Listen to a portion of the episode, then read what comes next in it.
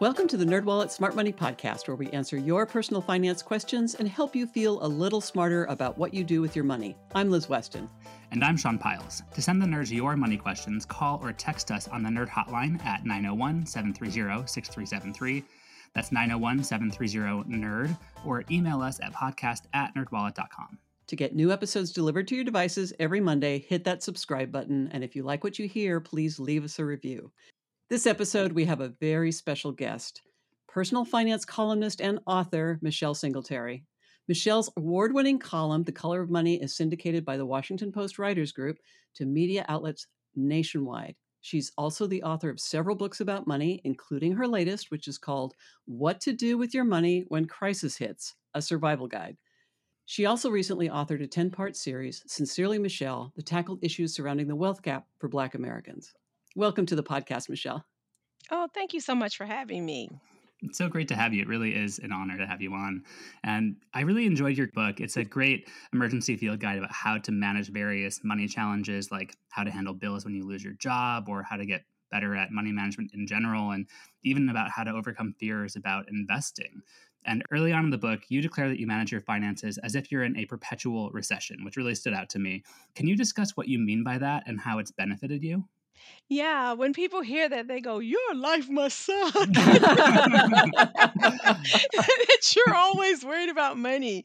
And I did want to be bold with that statement, and it is absolutely true. hmm But let me explain what I mean by that. So I'm not living my life in fear, but I'm just living my life so that I prepare for life because life happens. Right. And I liken it to if you're in a fire station and the men and women who work there, they're always working on the equipment, making sure everything is ready when they get that call for a fire. hmm That is what it's like living in a perpetual recession. You know that something's going to happen. You hope that it doesn't, but you need to be prepared for it mentally and physically. And so that's what I mean by that, that I know that there is going to be another crisis. It's not a matter of hmm if, but Mhm. when. Right. So the book is called What to Do with Your Money When Crisis Hits. And I think um, people might think, well, I'm not in a crisis. I don't need this book. But it's not really about everybody who's in a crisis. It, hmm it sort of sets you up for how do you develop the mindset that something is eventually going to happen and maybe it's not devastating for you but it still could impact you or impact the people that you know. One of the reasons why we structured it the way we did is a faq and short you know uh, chapters is because i wanted people not to be overwhelmed. So when you're in a hmm crisis you get kind of overwhelmed and telling people to read a 200 page you know financial book is not going to go. And Right. so you know it's just not going to happen.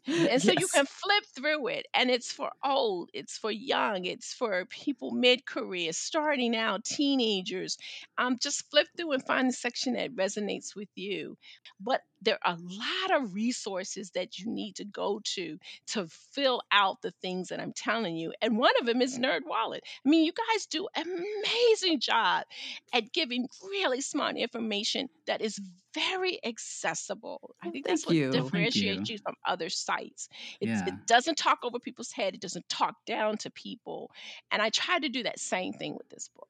Well, you know, you mentioned the firefighters, and that resonated with me because I've read books about people who survive disasters, plane Mhm. crashes, all kinds of bad things happen.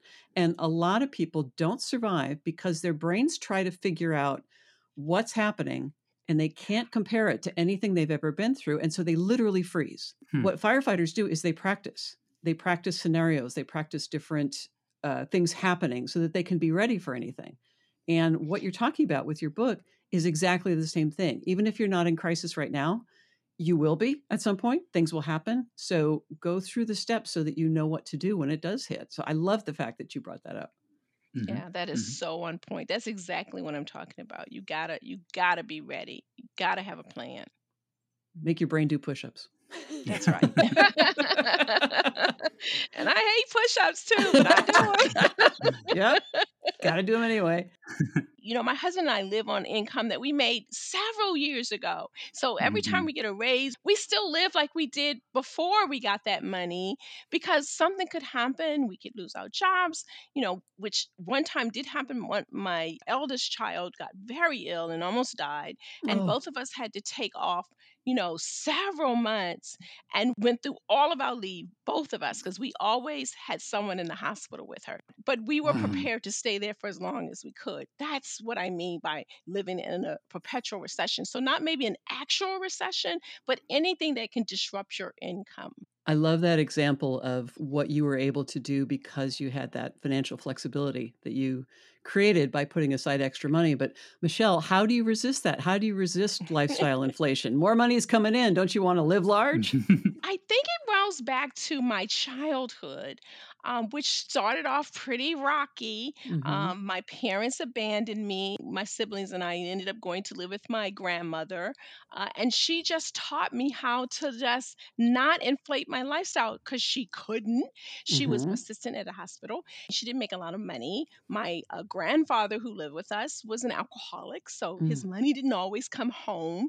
And so she just taught me to sort of prepare and just not want more. The one thing I, I appreciate is that I, now, not then, is Mhm. that she never apologized for what she couldn't give us.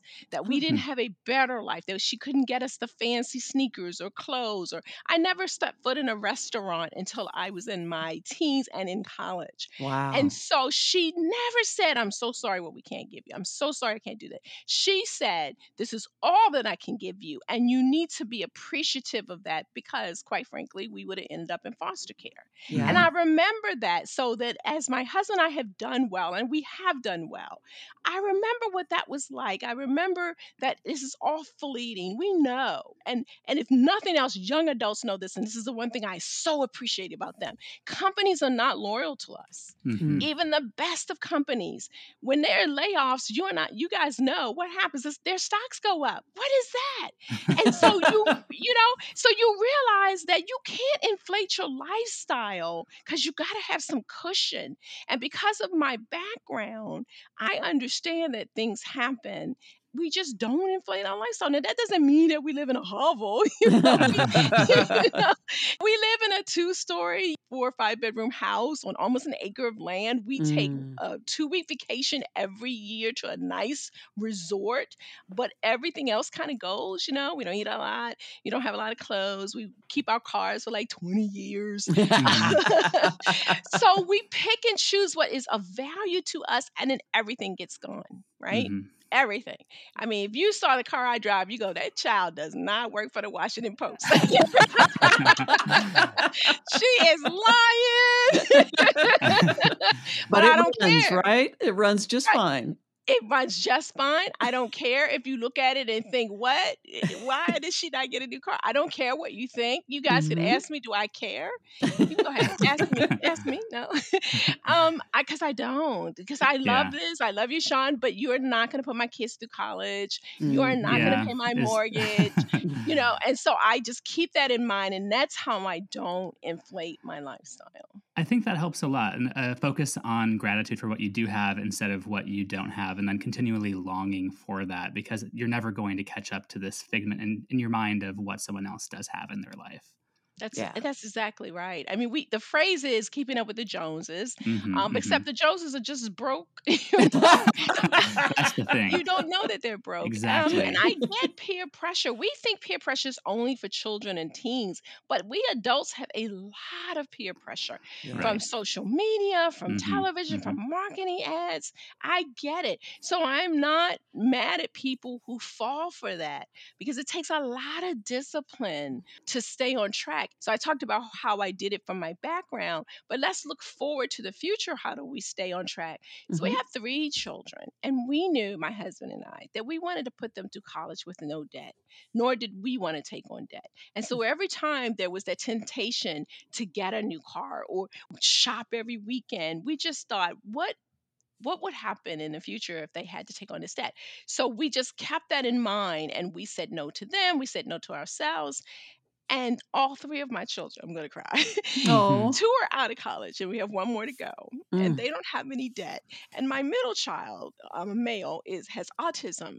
And so we knew it'd be a struggle. We knew he had to take longer, and it did. It took him five years, mm-hmm. and um, and as a result, he was able to graduate because we had the money for tutors and all the things to help him graduate, mm-hmm. and he did. He graduated oh, with a math degree uh, uh, in the, uh, May to, to uh, 2021 21.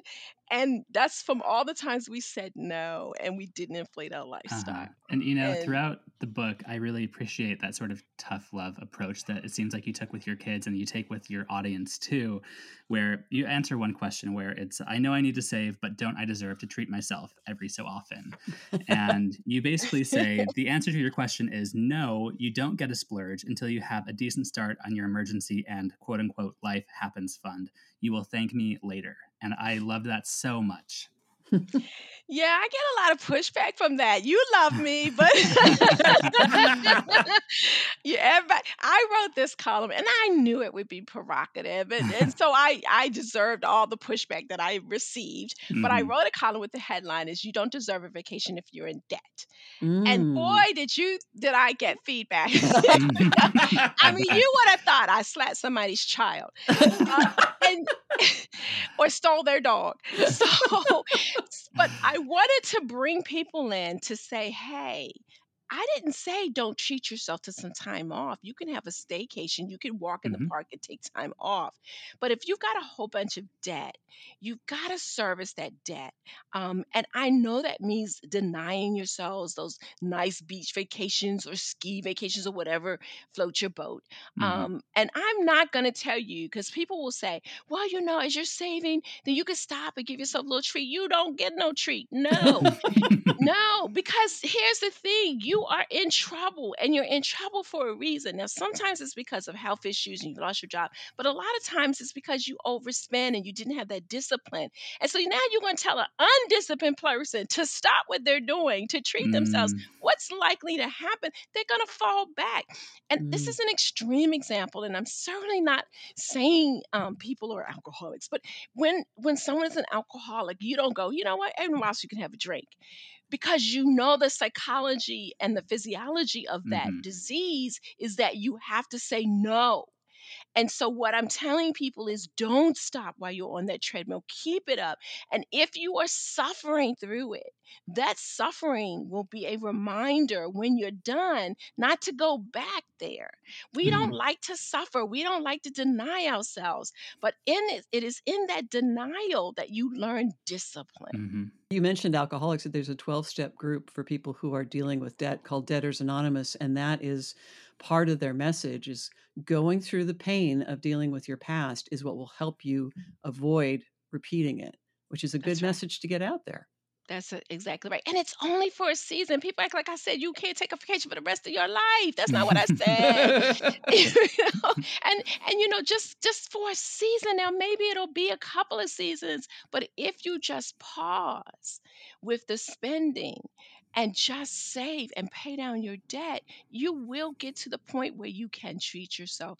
And boy, will that treat me be much better if you Mhm. aren't dragging debt um, behind you.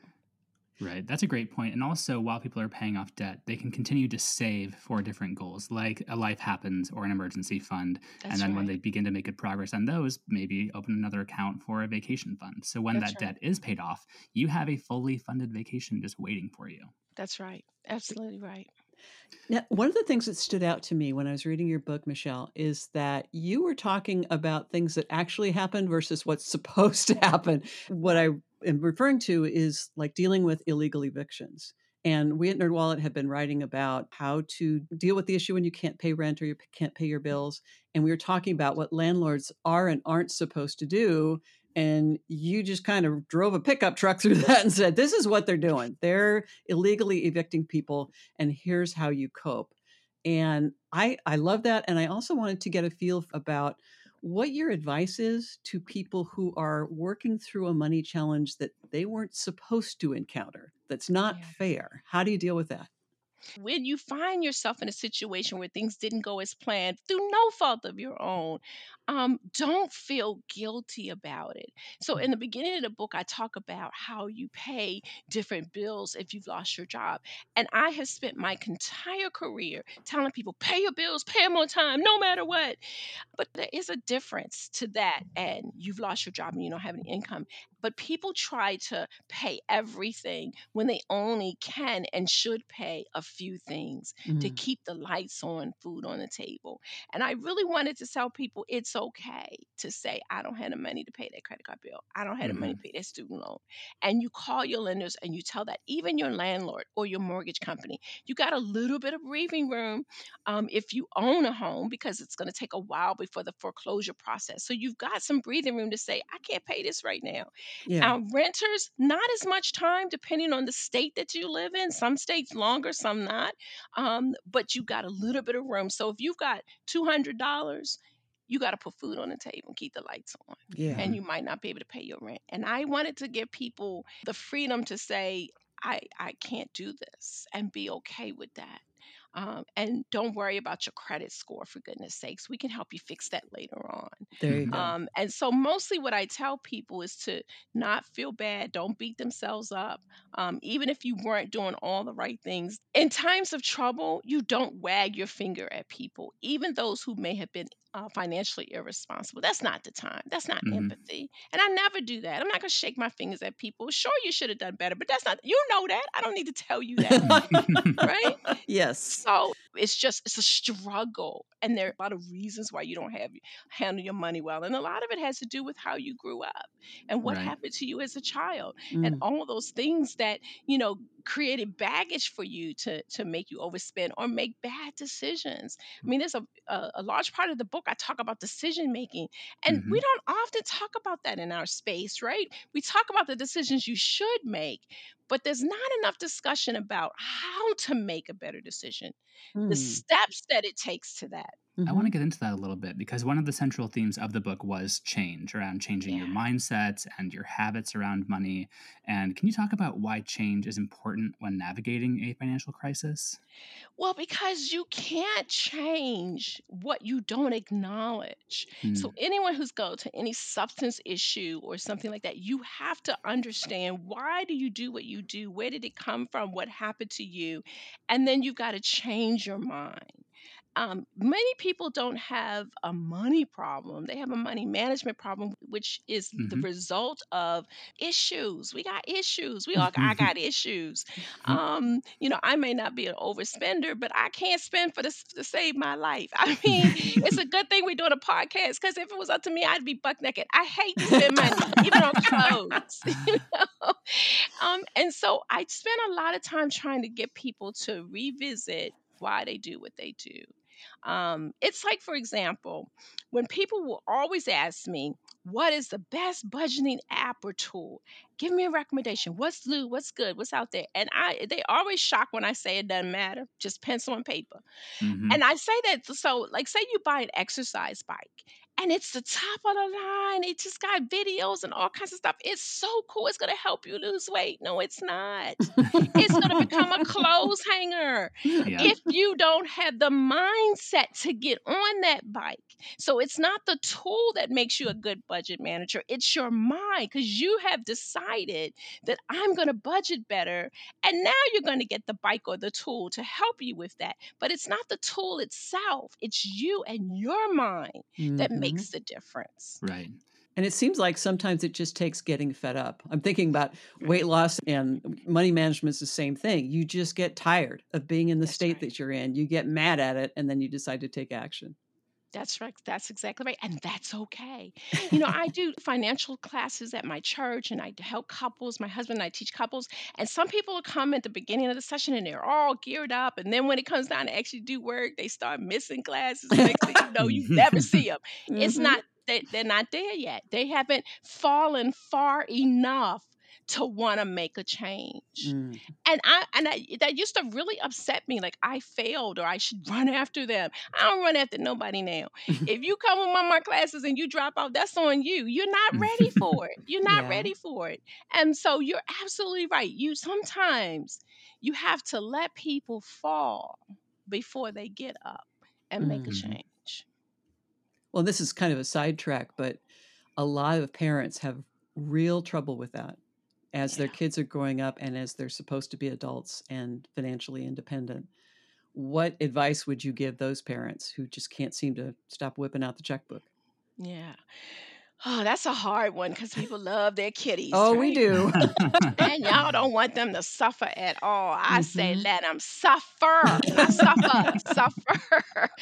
And my mm-hmm. kids know about that, right? I Yeah. mean, yeah. yeah, it's so it's so funny. I have to tell you this quick stories. So we were talking about our estate because they're now all over 18, and we were talking about our estate and what happens to us, and sharing finally sharing our information about how much we have and things like that. And so my youngest heard how much we have, and she was like, "Oh, I'm rich." I'm like, mm-mm, mm-mm, mm-mm. "You ain't rich, honey." no, not until we die. And then she kind of looked at me, and she was like, "Hmm." I said, "What was that?" and so I say that in a in a comic way because they never knew how well off we were. We Mhm. raised them as if we didn't have as much as we had. hmm And but parents don't want their kids to suffer. Now, why don't they want them to suffer? A lot of times it's because they grew up poor or without, and they didn't want their kids to have that feeling that they have of going without. Or Mm. maybe they grew up having money and they just don't know what it's like to make your kids work for something. But I'm telling you, you do so much damage to your children when you don't put limits, when you don't pull back, um, and when you give Mhm. them too much. Listen, I'm gonna tell this story. It's so bad. Don't judge. don't don't judge. Okay. So, so if you're a parent, you know, you usually have a big bin or a box or uh, laundry basket of toys, all toys, right? Right. The top layer toys are the toys the kids play with. The bottom level, they don't play with. And so I would Mhm. take the top layer off and dig down and find toys that they didn't play with and wrap them up and put them under the tree. it's new to them. I love Yeah. that. I think it, it goes back to how you raise them. And my, I have the story where my mom had us kids making our lunches in 1st grade. Mhm. And when I tell that story, people's jaws drop. And yeah, there were some days where my lunch was an apple and a cup of pudding, and I was pretty hungry by the end of the day. And that taught me, oh, I better make a PB and J. I better learn how to make myself be self sufficient from a young age. And I'm very thankful for that. I think it's how I am where I am today. You know, you got to do that. I love that your parents did that. I mean, it's just those little lessons. And you weren't going to be starving. I mean, you were hungry, but you weren't going to be starving. And that's the Mhm. difference. There was Right. a time where, I, when my kids were really little, they didn't really have a lot of clothes because we just, they grow out of them so much and we Mm. didn't see the point of it. Yeah. And so they had like maybe two pairs of shoes, one for church and one for school, and a couple of outfits. And we rotated them. It didn't matter to us. They didn't matter to them. They didn't know only mattered to other people looking at us. We didn't care what they thought. And so my eldest daughter uh, had a pair of sneakers that uh, she just decided she didn't like them anymore. I don't know why she just did, and she wouldn't put them on. I don't know. She must have been about five or so, and she just wouldn't put them on. And she only had that one pair. So she, so I said, okay, well, I don't know what you're gonna do because you only had this one pair. And so she put on her socks. I packed the shoes into her little bag, and she went to school with just her socks. Now, when she was walking into school, I could see all the mothers looking at me, judging me. And I looked at them and I said, You could judge me if you want. She only got one pair of shoes. And I said, By recess, she gonna put them shoes on because she gonna want to go outside. And sure enough, she did. She put them Mhm. shoes on and went outside to play with them. What do I, you don't Mhm. play with me? Mm-mm, no. No. Uh, that's so funny. Both those examples, Sean, yours and and Michelle's with their daughter, it's kind of consequences parenting. You you give the kid the room to make a mistake and live with the consequences, and the lesson sticks. Yeah. That's so great. That's so funny. That's what my parenting teacher told us. We took a parenting class, right? Uh-huh. And she was telling me this, and I, you know, I was like, oh, I can't let my baby do that. And it worked. The whole hmm consequences thing. And it made them, all three of my children are good money managers. I mean, actually, they are so good. They're so cheap that I feel bad now. 'Cause, like, you think you overdid it? I overdid it. But my oldest, who's 26, she had these pair of sandals. We were at the beach recently for our vacation. And I just happened, she said, Mom, can you have my sandals? And I looked at the bottom of them and I was just like, there's a hole in this. And she was like, Yeah, I know. I said, Well, baby, you could get some some sandals. You're working now. And she said, No, they fine. They fine. It's dry during the summer. It's not really raining that much. and my husband looked over at me. It's like, see, that shoe."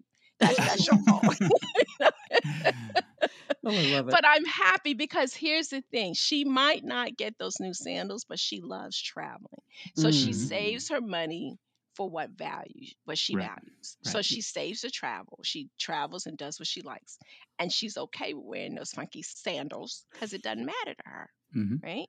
She's mean, Very making her own choices. she's making her own choices, but she's making it based on her values. And she'll eventually get a new pair when they totally crazy and it does rain and they do her feet. But I love that about them. And so I'm not saying I'm always perfect because I want to shut things down all the time. Like, Yeah. no. Yeah. Uh, but together, my husband and I have been able to figure out a system where we let them decide and they do end up making the right decision because we've given them the tools to make Mhm. better financial decisions. Yeah. hmm Yeah, another thing I wanted to talk about from your book was your section on scams, which Mm. I was very happy to see in the book because so many millennials in particular think that they are impervious to scams. And you highlight a stat from the FTC that found that younger Americans, people 20 to 29, actually reported losing money to fraud more often than those older than them. So, can you talk about why you wanted to include this in the book and what your advice might be for those who think that they are not at risk at all of scams? I absolutely wanted to break that stereotype, that myth that only seniors are susceptible to scams. hmm These scam artists are really good at their jobs. Like they're really good at scaring people and talking to them uh, and figuring out how to get their personal information.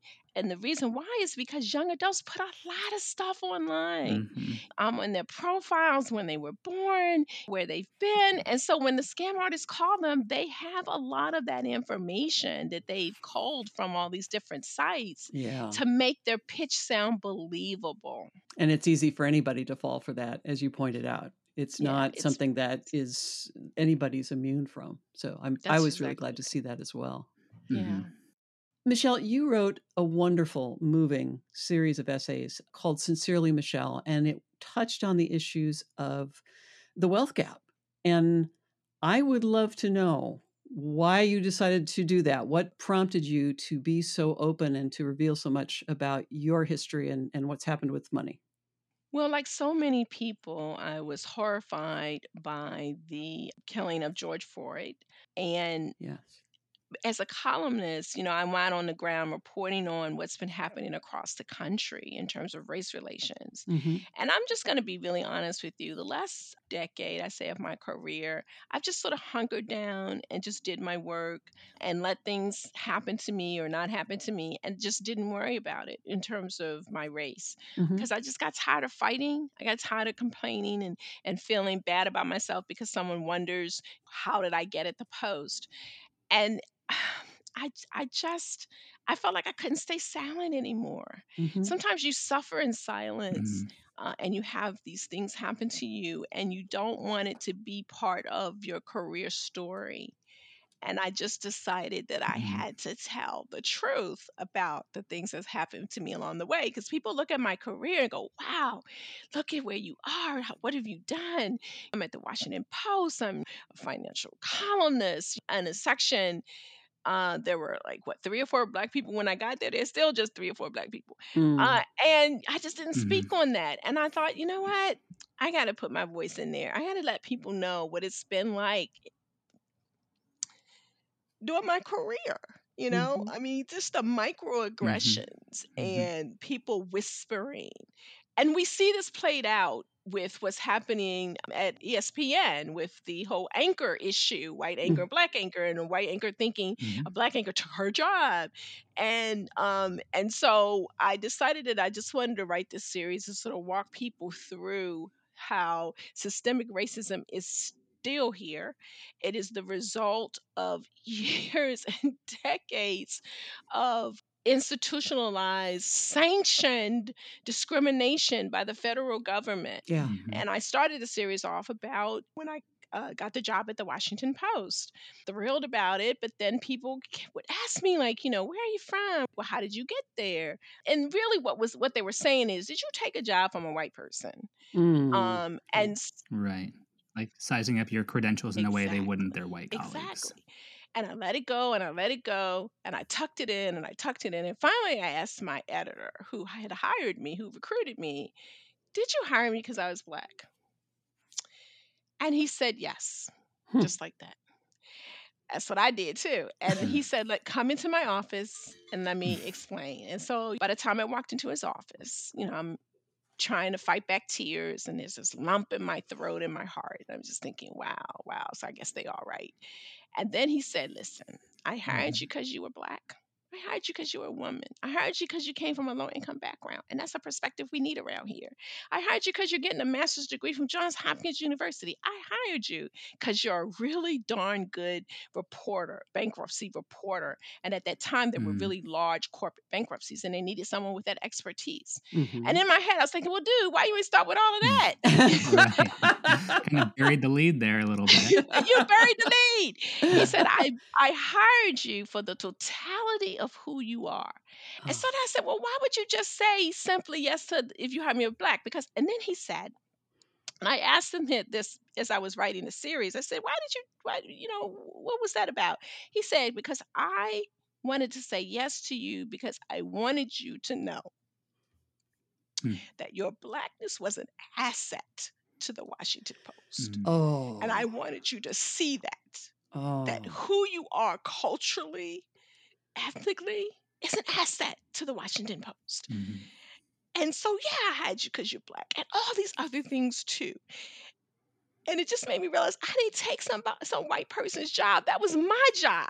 Mm-hmm. I, I got my job. And that's what I want to say to people that, you know, whenever there's this whole idea of quotas and they're hiring a black person because of this, it's it, there are always decisions about who you hire and you factor in a whole lot of things. I love the I love using examples as you could tell because I think it helps people understand. It's and I'm not if I mess this up, just understand I'm not a football expert. okay. My husband be aghast that I'm using this example. But on a football team, if you got a really good quarterback and you need a good offense, you don't have people say, well, why don't you hire another quarterback? And you say, well, I already got a good quarterback. I need an offensive line. And so, but the offensive line, the defensive line, the offensive line, all of it, the kicker, everybody, together you have a winning team. You need blacks, you need women, you need people who are neurodiverse, meaning maybe someone who has autism. And there's a whole range of people and experiences that make for a winning team. Mm-hmm. And so that's what diversity is about. It's not quota shopping. And if you hire the wrong person and they happen to be black, whose fault is that? It's not the hire, it's the person who hired them. Mm-hmm. And there are qualified people out there. You didn't look hard enough. Uh, and so, you know, that was the first part of the series. And then I talked about credit scoring and how, you know, racism mm-hmm. was baked into credit scoring. And so just sort of walk through all of those sort of financial issues that have a race component to them. Mm-hmm.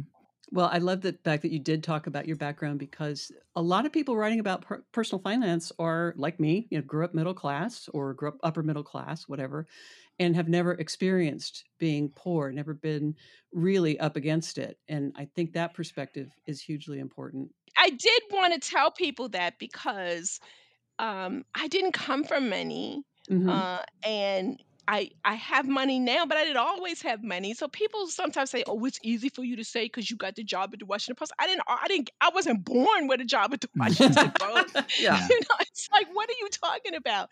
And I actually know hunger not not the kind where you open up the refrigerator and there's food in there and you go, there's nothing to eat. I'm talking you open up the refrigerator and there's a box of baking soda yeah. in the refrigerator and nothing else. Yeah. And so I went from being abandoned to with my grandmother who was great with her money, but money was tight, mm-hmm. uh, to being a student, even though I was on a full scholarship, I couldn't call home for money. My, my grandmother couldn't afford to get me clothes for college and the other things that you need. I had a full ride, and I still, of course, needed money, even to get back home. So, listen, I know suffering, financial yeah. suffering. I know mm-hmm. what it's like to be in need.